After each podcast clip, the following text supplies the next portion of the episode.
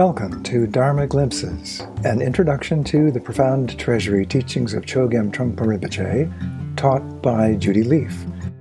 In this episode, Judy continues her discussion of the Prajna Paramita. Welcome. In this episode, we'll be continuing our exploration of Prajna Paramita, Paramita number six. In particular, I'd like to explore the relationship of prajna, or knowledge or wisdom, and shunyata, or emptiness, and compassion, or karuna.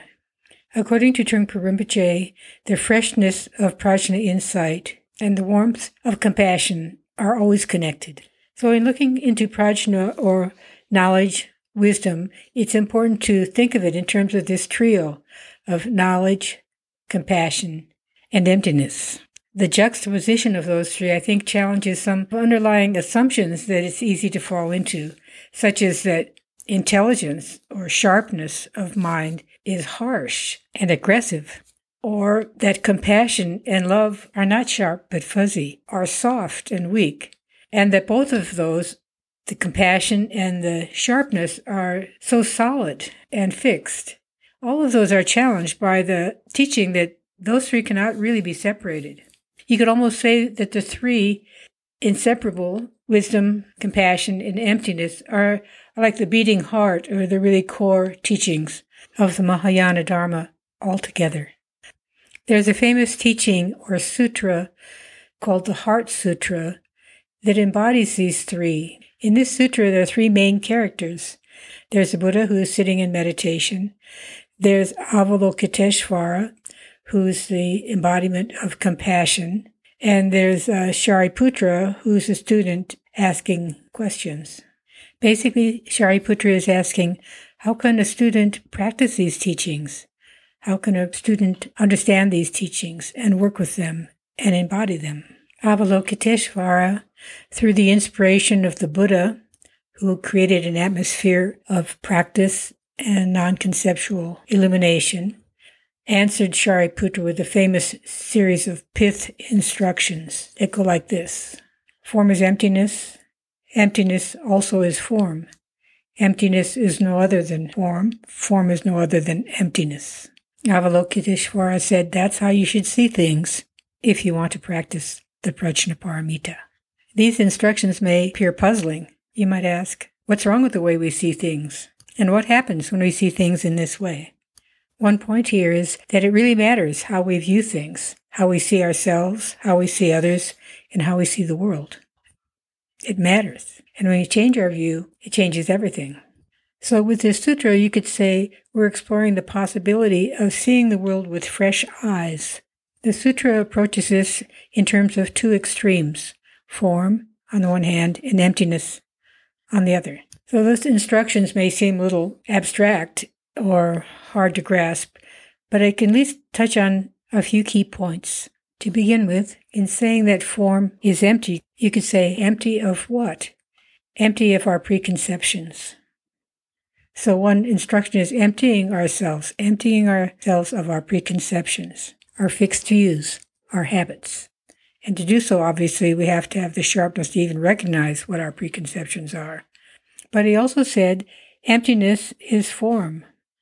And this points to a very common problem. And as soon as we have some kind of insight, then we make it solid. So we make it into a form. We make emptiness into a form. We make our realizations or our breakthroughs or little spiritual experiences into solid things. Trungpa Rinpoche talked about this in terms of credentials, using our practice or insights or a study as a credential. So to embody and practice Prajnaparamita, we need to empty ourselves of our preconceptions, but we also need to let go of our sense of attainment in doing so. So we're kind of left hanging, suspended nowhere. And that's a very fertile and vibrant place to be. So according to Avalokiteshvara, the embodiment of compassion, in order to practice the profound Prajnaparamita, we need to overcome both extremes, extremes of form, extremes of emptiness. And contrary to our usual approach, instead of trying to fill up our minds, to solidify our thoughts, to pinpoint our experience, we actually need to open our mind, to empty our mind, to create a receptive mind in which fresh views, fresh insights have room to flourish. As students, we can work with all this. Just like Shariputra in the Heart Sutra, we can ask the right questions. We can ask, how should we view things if we want to follow the path of the Bodhisattva? We can ask ourselves, what is our view really, honestly? And does that view free us from our fixations and our obstacles, or does it contribute and feed those problems? And does our vision close down possibilities or open us to possibilities? Does our view of the world free us or further imprison us?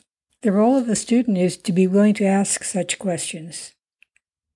Christian mystics talk about unlearning, the path of unknowing.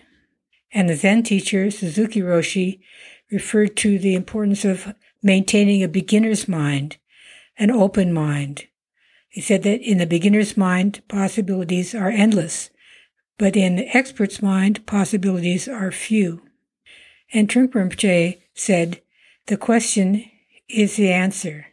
Maintaining the question. As soon as we choose an answer, we close down every other possibility. So holding a question, staying in that uncertain and open ground is so important in exploring these teachings. Thank you for joining me for this glimpse of Dharma.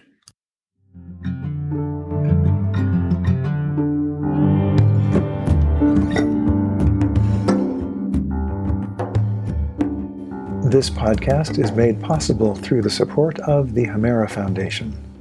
To learn more about Judy Lief's teachings, publications, and retreats, or to contribute to the support of this podcast, please visit judylief.com.